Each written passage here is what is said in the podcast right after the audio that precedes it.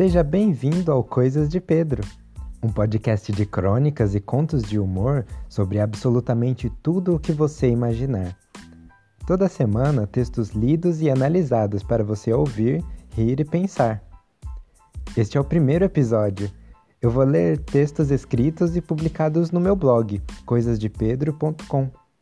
Você pode me mandar perguntas, sugestões de crônicas e contos nas minhas redes Twitter e Instagram, coisasdepedro. Aproveite para seguir, curtir e comentar as coisas que eu posto por lá. Eu sou o Pedro Henrique e este é o Coisas de Pedro. Sente-se, pegue um café e divirta-se.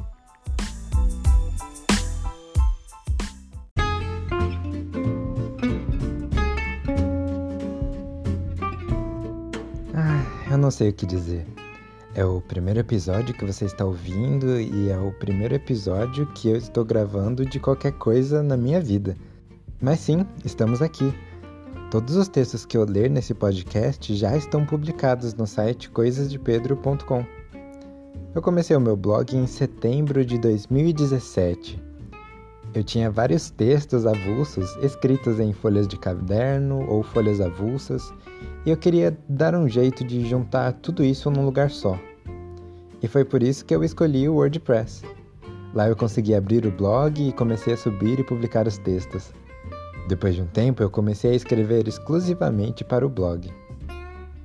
Nessa época, eu estava escrevendo Clara, um romance que eu escrevi e publiquei lá mesmo no Coisas de Pedro, e você pode baixar lá no menu Livros e Projetos. Com o passar do tempo, eu fui aumentando minha produção. Em 2018, eu já publicava todas as semanas no mesmo dia e horário, terça-feira às 10h15 da manhã. Em 2019, eu comecei a publicar toda terça e quinta às 10h15 da manhã. No blog, a maioria dos textos são crônicas curtas que você consegue ler em menos de 5 minutos. Tenho também pequenos contos e diálogos que você pode ler. Lá você vai encontrar mais de 250 textos publicados. É muito texto. Se você juntar todos eles, daria para escrever mais de um livro. Isso sem contar Clara, em um livro de poemas que também estão publicados por lá. E são eles que eu vou ler por aqui. Em cada episódio, eu vou ler um texto antigo, dos publicados há três anos ou mais, e um texto novo, que, se você acompanha há um tempo, talvez já até conheça. Lendo dois textos a cada episódio desse podcast e publicando toda semana, teríamos mais de dois anos de podcast.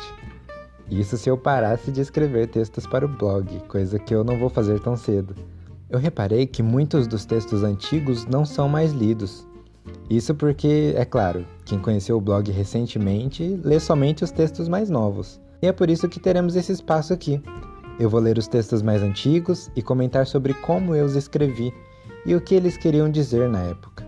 O texto que você vai ouvir agora se chama Clones de Verão é o primeiro texto publicado no site.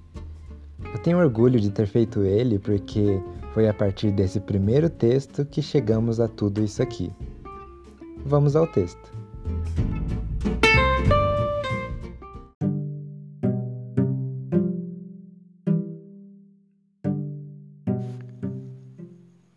O problema das agências de clonagem não era o serviço que elas prestavam era a expectativa dos seus clientes. Logo quando saíram as primeiras propagandas, você pode ser dois ou mais, parecia um bom investimento. Você pagava por um outro eu que, eventualmente, teria o mesmo registro que você, mas olha só, teria outro emprego, ou talvez dois empregos.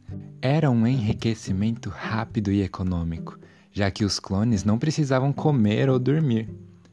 Você podia faltar no serviço e mandar seu clone sem problema algum. Evidentemente, muitos executivos e juízes perderam seus empregos no início, antes de regirem leis próprias para a clonagem. Isso sem falar dos médicos e políticos. O serviço de clonagem era perfeito para uma classe que não tinha capital para investir. Imagine milhares de clones numa linha de produção das enormes fábricas fazendo serviço sujo que ninguém mais queria fazer. Perfeito para os donos das fábricas. Ter trabalhadores a qual não é preciso pagar. A classe trabalhista foi às ruas. Como poderiam conviver com clones tirando o serviço de seres humanos? Simples. Eles quem treinariam clones. Um ser humano pelo serviço de 500. Depois, continuavam sendo seres humanos, se procriando e evoluindo. Problemas com a superpopulação? Zero. Os clones tinham prazo de validade. Quando começaram as propagandas, faça já uma cópia de você mesmo, a classe alta viu outra vantagem. Agora poderiam clonar a si mesmos e aproveitar a vida nos seus iates e cassinos. A moeda nunca foi tão baixa. Acontece que viram outro problema nos clones. Eles eram exatamente como os seres de origem. Como assim? Não foi isso que as agências prometeram? Isso. Eles esperavam que podiam esquecer do estresse das empresas e deixarem os clones fazerem as melhores decisões e mudanças nos negócios, tomando conta de tudo. Os clones eram só clones, assim como humanos eram só humanos. Igualzinho. No final, as agências de clonagem ganharam as causas, dizendo que as cópias eram perfeitas e as origens que eram imperfeitas. Os donos das empresas venderam seus clones para reciclagem e adubo. Agora as famílias de classe média baixa compravam seu clone de verão para ganharem uma renda extra nas férias. Compensava o estrago. No final, quase sempre compensa o estrago.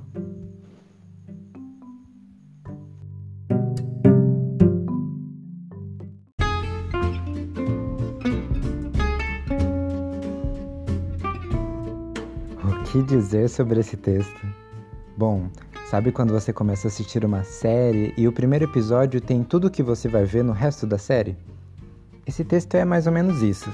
Ele tem esse tom de cyberpunk por se tratar de clones em um futuro distópico. É como uma ficção científica extrapolada, onde as coisas dão errado demais. A ideia desse texto veio de um jeito bem inusitado. Eu pedi para uma amiga minha me mandar frases de coach que senhorinhas mandam em grupos de WhatsApp. Veio frase de gratidão, de motivação e entre elas uma frase sobre seja você mesmo, com alguma variação de autoajuda no final. Com essa frase em mente, eu fiz esse texto. Obrigado, Vitória. Tem um pouco de ficção científica nele, com os clones. Tem também marketing e propaganda com os slogans das agências de clonagem. Uma das coisas mais incríveis ao criar ficção científica são os inúmeros problemas que você pode fazer aparecer e depois criar soluções para esses problemas que nem existem. Um mestre da ficção científica e do uso desse artifício ao criar histórias é Isaac Asimov. Com apenas três leis da robótica, centenas de contos. Ele era genial. É claro que eu não fui genial aqui, porque nenhum problema foi resolvido. Toda a história começou com um mal entendido entre a publicidade das agências de clonagem e o que seus clientes entenderam. E aí virou uma bola de neve. Teve revolução, crise econômica, sindicato indo às ruas, greve, uma mudança na sociedade humana descrita em poucos parágrafos. Eu gosto de como esse texto tem esse tom de alguém contando o que aconteceu depois de tudo ter passado, sem muito compromisso com detalhes. Tipo, olha, aconteceu isso aqui, mas ficou tudo bem no final. Compensou o estrago. A gente tem que tomar cuidado ao escrever histórias fictícias, porque às vezes a realidade pode se apresentar como algo mais absurdo que o ficcional. Agora é aquela parte do episódio que não tem música de fundo, é só eu falando mesmo e respondendo as perguntas que vocês me mandaram. Durante a semana, lá no Instagram, arroba só com a letra D, coisas de Pedro, eu pedi para vocês me mandarem perguntas nos stories ou me mandarem por DM também. E essa parte é sem bagunça mesmo, não é roteirizado. Eu até li as perguntas, mas eu vou responder com o que vier na cabeça. A primeira pergunta quem enviou foi o Vitor, e ele me mandou por mensagem de voz. Vamos ouvir. Então, Pedro, eu ainda não entendi o porquê de ficar mandando este áudio aqui. Se são sugestões, se são histórias, se são dúvidas, não sei. Mas a questão é o seguinte: É, eu recebi uma mensagem no WhatsApp hoje de uma colega minha, ela estava com um problema. Porque. Um problema com relação à construção. E aí eu não pude responder ela, porque eu estava ajudando a fazer o parto de uma porca. E aí agora quando eu falei que não pude responder porque eu estava fazendo o parto de uma porca, ela não me respondeu. Será que ela não acredita em mim? Ou será que essa história é demais para ela? Essa pergunta que o Vitor mandou é muito oportuna porque eu estava falando disso exatamente agora, Vitor. A gente tem que tomar cuidado ao criar ficções para que elas não sejam tão absurdas quanto a realidade. E eu entendo completamente a sua realidade. É muito difícil quando a gente tem que fazer um parto de uma porca no meio da tarde. Eu acho que o problema seu aí é que a sua amiga estava achando que você estava arrumando uma desculpa para não responder ela. E tudo bem também, a gente responde as pessoas na hora que a gente puder, né? É assim que a gente faz, pelo menos no WhatsApp. Mas para ela acreditar que você realmente estava fazendo isso, faltou um pouquinho de absurdo para que ela soubesse que era real essa história, entendeu? Você podia falar que a porca era uma porca siamesa albina. As coisas iam ficar mais interessantes. Ela ia acreditar, talvez. Você podia dizer que durante o parto aconteceu de sair um bebê dentro da porca. Ou que macacos voadores entraram pela janela. Enfim, você entendeu meu ponto aqui. O fato de você estar tá fazendo parto de uma porca pareceu ficção.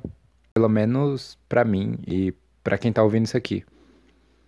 Mas eu acredito em você. Você tava mesmo fazendo parto, né? E eu soube que deu tudo certo. A porca deve estar tá bem e o filhote também.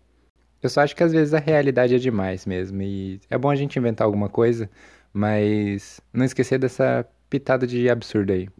Como eu sei que nunca falta com você, né, Victor? Eu vou tentar trazer o Victor aqui num episódio futuro.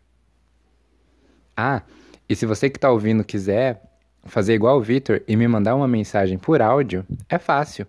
É só você baixar o aplicativo do Anchor, fazer um cadastro com a sua conta do Google ou do Facebook e pronto.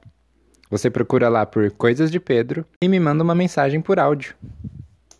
Assim a sua voz vai aparecer por aqui também. A Vitória Caroline, que já apareceu aqui nesse episódio hoje, me perguntou qual é o peso de ser uma criança prodígio? E, bom, eu encaminhei essa pergunta para minha mãe. E ela respondeu. Vamos ouvir aqui o que ela falou. Você era uma criança normal. Eu observava o tempo todo, porque eu ficava preocupada, né?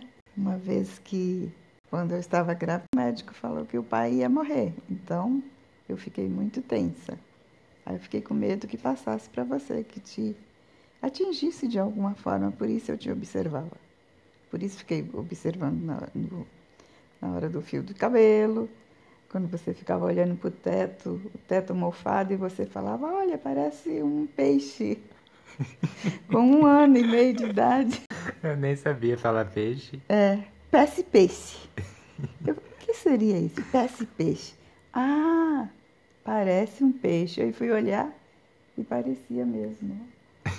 Então, para mim, era uma criança muito calma, muito saudável. Eu lembro de eu ficar brincando. eu lembro disso. Tinha mais alguém na casa. Mas eu ganhei um carrinho. E para esse carrinho funcionar precisava de pilhas. E aí eu lembro de ter ficado brincando com as pilhas e não com o carrinho. Você lembra disso? Lembro. Lembro que tinha uma propaganda do, de um, um tênis que você ganhava. É, ah, era o tênis do Seninha. Aí na propaganda mostrava que o molequinho, ao calçar, ele saía a mil, parecendo o The Flash. E na loja você calçou e nada aconteceu e você ficou muito bravo. Tirou o tênis e jogou. Bom, é, Vitória, eu era uma criança estranha. Minha mãe fala que lembra de eu ter ficado horas, tipo, sei lá, quatro horas brincando com um fio de cabelo no chão. E eu sou daquelas pessoas que fico bem focado com alguma coisa que eu até esqueço, por exemplo, da minha boca. Ela abria assim e aí começava a escorrer uma babinha de criança. Uma vez eu fiquei brincando tanto tempo com um fio de cabelo que meu dedo ficou roxo e eu não consegui tirar o fio. E por isso eu quase perdi um dedo. Se eu tivesse perdido esse dedo, talvez eu não tivesse aprendido a tocar violão aos 9 anos de idade sozinho. Que talvez já é o começo da resposta aí da pergunta que você fez. Mas aos 9 anos de idade eu era estranho também. Então, vamos pular para os 12, que foi quando eu aprendi a tocar teclado. Bom, mas eu desisti do teclado e voltei para o violão, depois eu fui para a guitarra. É... Qual era a pergunta mesmo? Bom, vamos para a próxima. A Vilma me perguntou se eu acredito em seres de outros planetas. Bom, primeiro, obrigado por essa pergunta, Vilma. Eu andei pensando um pouquinho nisso e trazendo o lado científico aqui, a gente imagina que o universo é muito, muito grande. A gente vive num sistema solar que é enorme, mas comparado à Via Láctea é pequenininho. E a Via Láctea, comparada com outros sóis, é minúscula. E tem outros sóis que são o centro de outras galáxias. Essas outras galáxias estão orbitando em volta do que seria o centro do nosso universo. Se no meio disso tudo só existir vida na Terra, bom, nós somos muito solitários aqui. Mas a questão, Vilma, é um pouquinho mais complexa que isso, na verdade. Porque se existe vida em outro planeta, com certeza ela é bem diferente do que a que existe aqui na Terra. Se ela é bem diferente, as sociedades lá são diferentes. O jeito que as coisas são organizadas e que esses seres de outros planetas vivem são bem diferentes do nosso também. O que me leva ao ponto central dessa questão aqui, que é: se esses seres de outro planeta existem, vivem e buscam felicidade, é muito mais difícil para eles alcançar porque eles não conhecem o pão de queijo. Pão de queijo, sabe? Aquele que você compra na padaria? Então, é, eu gosto muito de pão de queijo. E aí, que que acontece? Eles não têm pão de queijo lá. N não tem vacas, não tem queijo e não tem nem polvilho. Ai, polvilho. Aí que a agonia existe. Como que você é um ser de outro planeta e não conhece pão de queijo? Fico até indignado com isso. É de uma angústia enorme pensar que existem seres conscientes, inteligentes, que vivem normalmente suas vidas sem pão de queijo. Eles devem ter o equivalente deles lá, mas com certeza não é melhor que o nosso. Eu já fico triste pensando que, na verdade, existem muitas pessoas aqui na Terra que não conhecem essa iguaria mineira maravilhosa. O pão de queijo recheado de bacon, pão de queijo recheado de doce de leite, com Nutella ou com pasta de amendoim. Então fica aí essa questão. Se eu acredito ou não, bom, eu não sei, mas deve ser muito difícil você ser uma pessoa que vive num planeta sem ter a consciência da existência do pão de queijo. Bom, eu quero agradecer a todo mundo que me mandou pergunta. E se você gostou desse episódio, está gostando do que está ouvindo aqui e quer fazer mais qualquer outra pergunta, pode me mandar. Eu tô lá no Instagram como coisasdepedro. Durante a semana eu vou postar alguns stories lá e aí você pode me mandar uma pergunta por mensagem.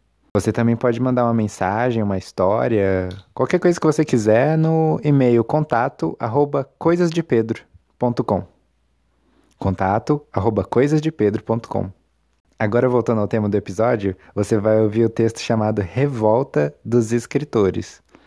É um texto mais novo que eu escrevi há pouco tempo e ele fala um pouco sobre os robôs roubarem o meu emprego. Vamos ao texto.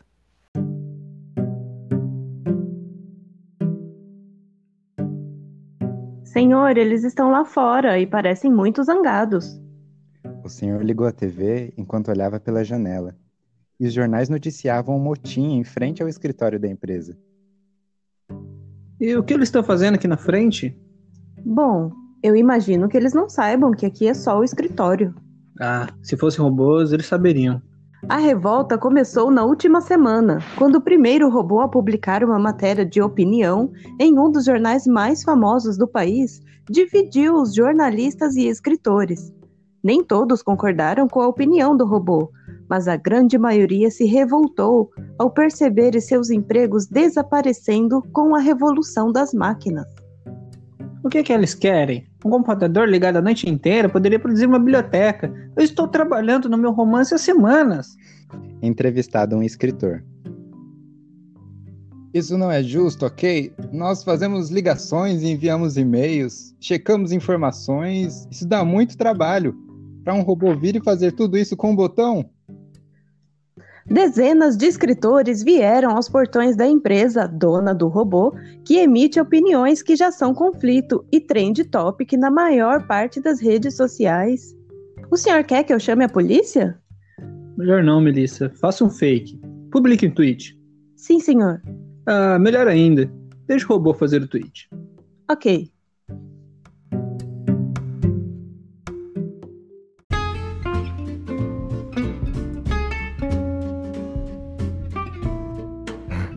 As vozes que vocês acabaram de ouvir são de Priscila e Bruno Moura. Foi importante para mim que eles estivessem nesse episódio porque eu morei na casa deles por um tempo. E foi nessa época que eu comecei a escrever. Muitas crônicas e contos do blog eu escrevi enquanto morava com eles. Eu os convidei para participar e os dois abraçaram o projeto e fizeram com tanto carinho. Obrigado mesmo. Com certeza vocês vão aparecer por aqui mais vezes. No primeiro texto que a gente leu mais cedo, eu criei uma situação completamente ficcional e desenvolvi a partir dela. Nesse aqui, não. Um robô realmente escreveu uma coluna de opinião em um jornal famoso recentemente. Isso aqui não é mais ficção, caro ouvinte. Nós já estamos vivendo nesse futuro distópico, sim. E eu até sinto te informar, mas os robôs vão roubar seu emprego. Eu poderia até dizer aqui, igual alguns jornalistas, que os robôs só vão roubar empregos de áreas de exatas. Eles falam isso porque são de humanas. Robôs estão fazendo colunas em jornal. Não vai sobrar nem pra gente que é escritor. Olha que eu não dou conta nem de ler texto que os humanos fazem. Que dirá robôs? Imagina quando o algoritmo assinar com o arqueiro, a intrínseca. Vai ter livro saindo todo dia, igual a série da Netflix. Bom, eu já vou começar a juntar dinheiro aqui que quando eu chegar em mil textos, eu compro um algoritmo e rodo no site. Assim o robô continua escrevendo para mim e eu fico mais tranquilo. Assim eu continuo só com o podcast, lendo os textos que o robô fizer por mim. Vai ver, no final compensa o estrago mesmo.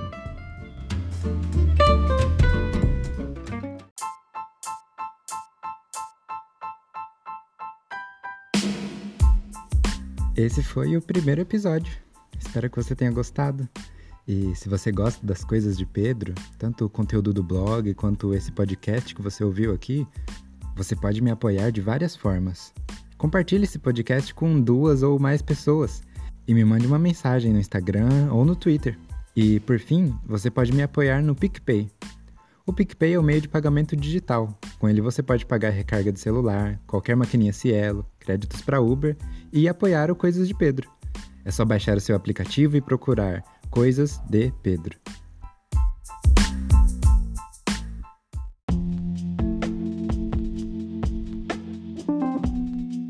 Esse foi o primeiro episódio do Coisas de Pedro. O roteiro, a edição e a produção foi feita pelo Pedro Henrique. A capa e a publicação também. Eu não posso deixar de agradecer a Daniele Siqueira, minha companheira inseparável que me apoia e me ajuda sempre que eu preciso. Agradeço também a você que ouviu até aqui e espero vocês na semana que vem. Tchau, tchau. Bom, é... A revolta começou na última semana. Você tira, me tirou do personagem. Calma, não, Vera. Grava agora. Maravilhoso, foi isso. Muito divertido. Por que você estava gravando isso?